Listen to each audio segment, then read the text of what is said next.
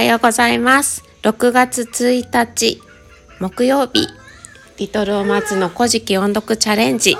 今日で73日目になりました。はい、今朝は紙つまき75ページ、10行目から76ページまで音読します。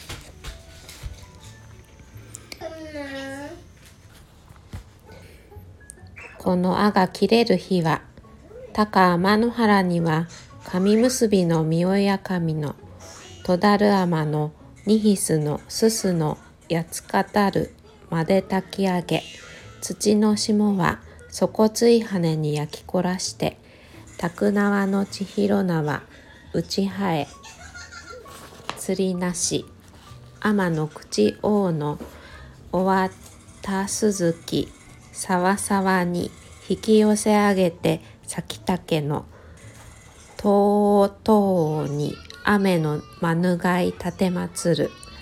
と言いき彼竹三日月の神帰り登りって足原の中津国をことむけやはしつる様を帰りごとまおしたまいき。ここに天照大神。高木の神の御事持ちて棺の御子。正勝赤ち早日雨のおしほ耳の御事に乗りたまいけらく。今足原の中津国をことむけおへぬとまおせり。彼ことよさしたまいしまにまに。下りまして知らしめせと乗りたまいき。以上で音読を終わります。ここからは自分のためのアウトプットをしていきます。昨日は大国主が願っていた神殿が出雲の田岸の浜に立ちました。そして港の神の孫である串頭の神が、えー、料理人となってお祝いの宴の準備を始めたところで終わりました。そして今日はこの料理人である串頭の神のお料理の様子が先に書かれてありました。私が起こしたこの日は高天原の神結びの宮殿のすすが垂れ下がるまで炊き上がりそして地の下は底の岩に固まらせる日、えー、して白く長い網を海に投げ海人が立派な鈴木を引き寄せ上げて竹の器がたわむほどの立派な魚料理を献上いたしますというふうに言いました。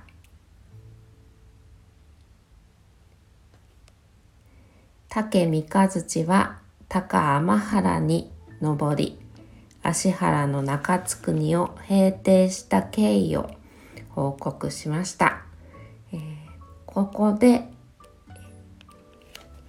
国譲りのお話はやっと終わりました。なんかすごく長かったなと思います。はい。そしてこれからはですね天孫降臨のお話に入ってまいります。竹三日月から天照に芦原の中津国を平定した報告が届きました。そして天照の息子である雨のおしほ耳の御事にこう命令します、今すぐ芦原の中津国へ降りて収めて参れと、えー、今日はそこでお話が終わりました。今息子が寝る前でぐずって大泣きしておりました。で今やっと寝てくれました。えー、もう今日から6月になってしまいましてもう1年も半分過ぎてしまいましたね。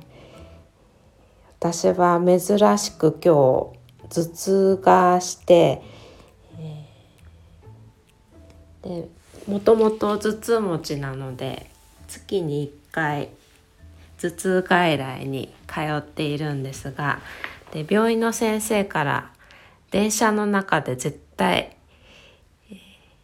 うたた寝しちゃダメだからねって相当釘刺されてたんですけどあのね電車で寝るのって気持ちいいじゃないですか。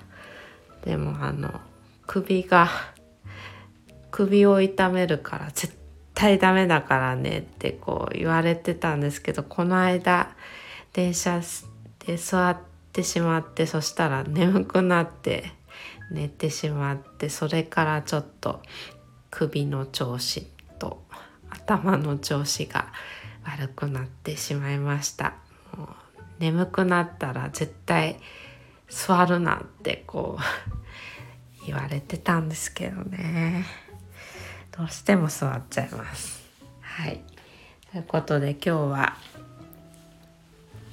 これから足つぼを押しながら頭痛を治してゆっくり休みたいと思います、えー、皆様も体調には気をつけてお過ごしくださいね。はい。では今日もお聴きくださいましてありがとうございました。それではまた明日。